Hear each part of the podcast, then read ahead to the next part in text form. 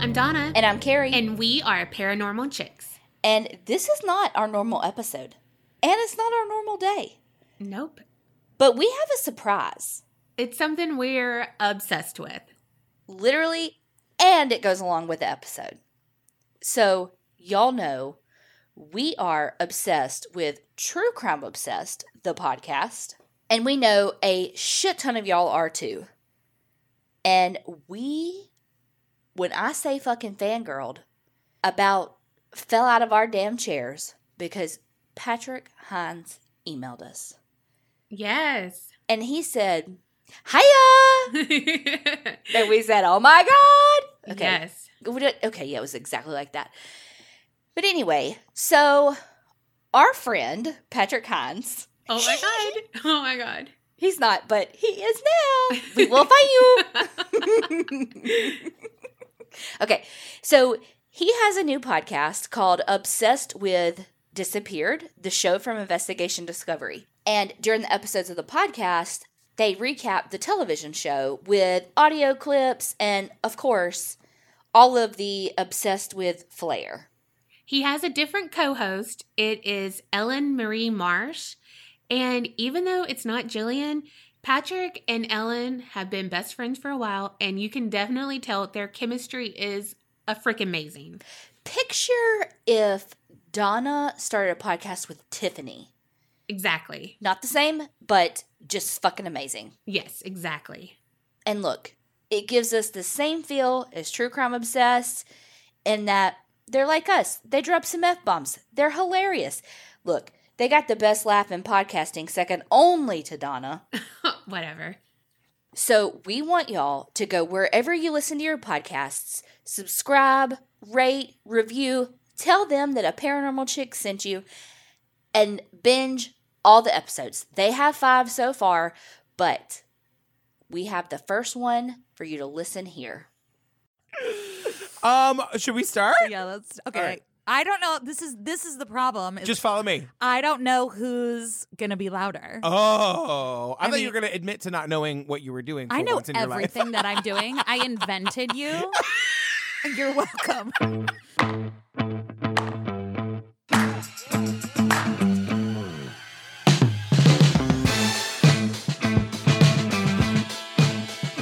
Uh, hi there. Hi. Um, hi you guys. Welcome to episode one of Obsessed with Disappeared. Episode Uno. Uno. For all of our Spanish speaking listeners.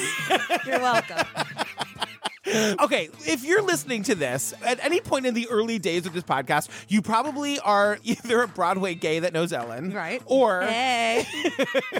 or you listen to another podcast called True Crime Obsessed, which I make with Jillian Pensavalli. And here's the deal on True Crime Obsessed, we recap true crime documentaries, right? But here's the thing I am obsessed with the cases of missing people. So I wanted to make a podcast where we got to talk about those kinds of cases. And so I thought we would do what I do, which is recap things. So we would tell missing persons cases by recapping the episodes that covered that case on the ID show Disappeared. Why are you you're already yelling at me? I'm excited to be doing this with you. Are you not excited? We can, we can stop right now if you want. Do you hear the lady voice? I have dealt with that lady voice for 20 years. This is the other thing we need to tell the people. First of all, who the hell are you? Oh, literally nobody. Um, my name is Ellen Marie Marsh. So you're from the Broadway. The last count, you've been in five brand new Broadway shows. Yeah. But my biggest claim to fame is I'm Patrick Hines' best friend from the time we were, well, we've known each other for about 20 years Uh-huh. and we met when we were six. Yeah. We. if you're doing the math, you guys, it's not quite adding up.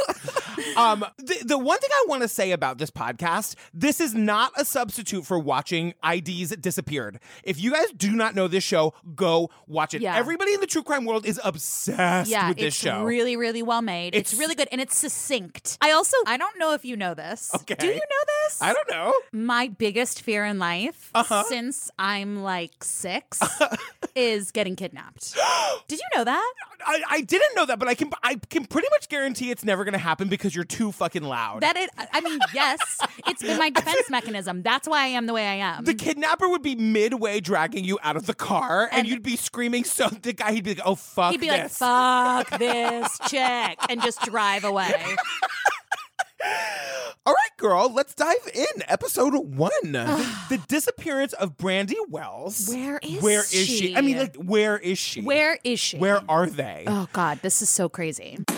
A passionate young woman, about to get a second chance in life, takes a risk in going to an East Texas nightclub alone. She told me she was going to the club to meet some friends. So this was her one last chance to go out and have a little fun, kick it up. I told her, I said, Brandy, please just be very careful. But when her car is found abandoned on a major interstate, No sign of a struggle. There was no sign of Brandy. Did she run out of gas and get picked up by a trucker, or did she meet somebody at the club? investigators race against the clock to piece together the last known steps of Brandy Wells. The episode is called The End of Innocence. Okay, just to jump right in, right? The, the disappearance happened on Thursday, August 3rd, 2006, right? Which it doesn't really feel like that long ago, but that was a really long time ago. 2006 was a whole other world. Technology was different. Facebook didn't everything- exist? Yeah, smartphones. Smartphones weren't invented No. until 2007. We both had my MySpace pages. flip phones. I don't even know if you were in my top eight. the look on your face. Wow. so now, like immediately, it's the day before, right? It's Wednesday, August second, two thousand six. We're in a, a little town called Tyler, Texas, which is also a great porn name, I think. Tyler, Texas. Yeah. sure. So she lived in Brownsboro, Texas. Yeah. But she went to Tyler, Texas to go see her mom and stay with her mom for a little bit, see her childhood best friend. It's so it's crazy because like we get the whole story of like Brandy walks into her like childhood home and her mom like somebody says like her mom was really excited because her younger sister had gone to bed and the mom was bored of just like watching TV. My younger daughter was already in bed. She had not been feeling very good that day, so she went ahead and laid down. And it was really nice to see Brandy walk through that door, um, thinking I was going to get to spend some time with her. Brandy's mom is like, I was so excited I was gonna get to spend time with my daughter. And Brandy's like, not really, mom. I'm going to a nightclub. Sorry, Bay. She's like, So this is where we learn like she had been in school two years ago. Right. She got married and then quickly divorced. She ended up getting a divorce and then moved down to San Antonio. I think it- she went through a tough time, but she made it through and she had strength. And I'm not exactly sure where it came from, but she definitely had strength to keep going. I was like, hold on a second, where's that husband? Like Yeah. I we know that she goes missing and immediately I'm like, where is this bitch? always the husband. Always the husband. Always the husband or a boyfriend or someone that works at Lens Crafters. It's Yeah, always, a someone. Don. It, it's Don from Lenscrafters. It's always Don. Where was he that weekend? I still don't believe that like punch in, punch out card. Your mom was the manager. It's fine. I digress. I have this big glaring note that says, "All I know right now is I've got eagle eyes on the husband."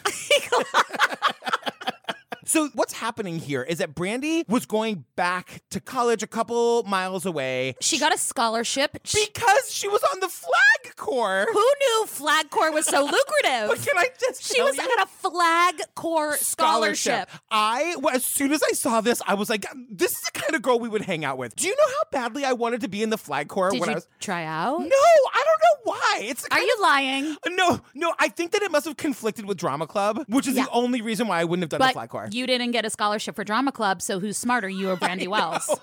Because she got a scholarship. so now we're back to like that day in August in 2006 when she's gone to visit her mom because we learn that she's starting school tomorrow or Right. very soon or Yeah. whatever. But the announcer's like, But before she returns to school, there's one thing Brandy is intent on doing. and it's like going dancing. Yeah, she wanted to go to a club, and she was like, she asked her sister. Her sister's like, nah. She asked like her friend. Her friend's like, nah. Well, the other thing is, do you, did you get the name of the bar that, that the mom thinks she's going to? Um, isn't it the Electric Cowboy? Tell me that's not a gay bar. Which drag queen was performing that night? Mom, I'm just going to Electric Cowboy with Steve. oh God.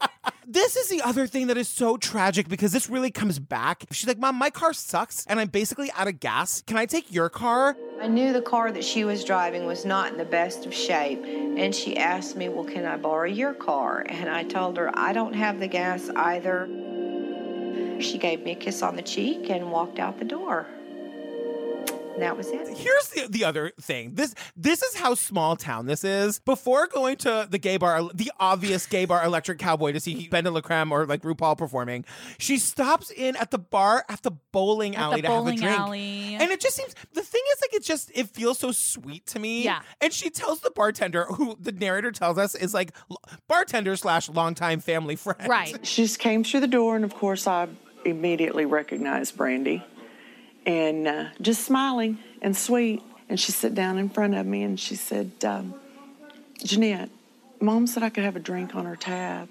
I said, okay. Wait, please Yeah. tell me if you remember what kind of drink she ordered. Uh, I certainly do. She ordered a cherry vodka sour. How gross. They were like, she orders she orders a cherry vodka sour. I was like, ew. That's like all I could think about. So, like, to nobody's surprise, when she leaves, the drink is still half full. I know, She's she like, oh didn't- shit, this is gross. Yeah, she's like, this is actually gross.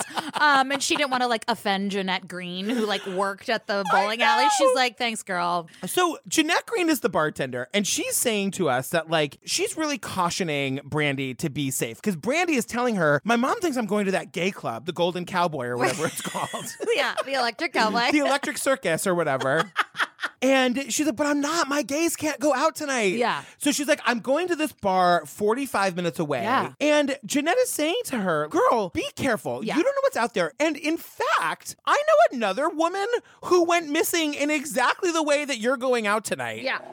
Her friend, Glenda Moorhead, went missing after leaving a Tyler bar alone over two decades ago. For Jeanette, the similarities are uncanny, right down to the bar stool Brandy's sitting on. Brandy's like, I hear you, girl, but I'm going to be just fine. When Brandy was sitting in front of me, almost she could have been sitting side by side with Glenda.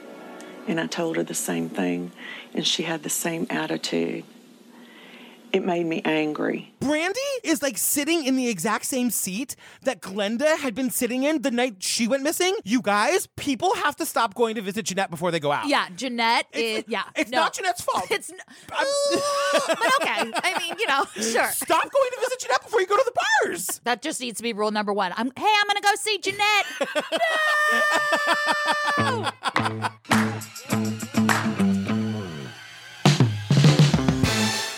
Hey there, a paranormal chicks listeners. It's Patrick. Thanks so much for checking out the first 10 minutes of Obsessed with Disappeared. All of our episodes are available right now wherever you get your podcasts. And this week, we're releasing our episode covering the Maura Murray case, one of the most famous missing persons cases in modern American history. And separately, we're releasing an interview with her older sister, Julie, who gives us the most up to date information on what's happening in this search. Again, you can find Obsessed with Disappeared wherever you get your podcasts. Okay, bye.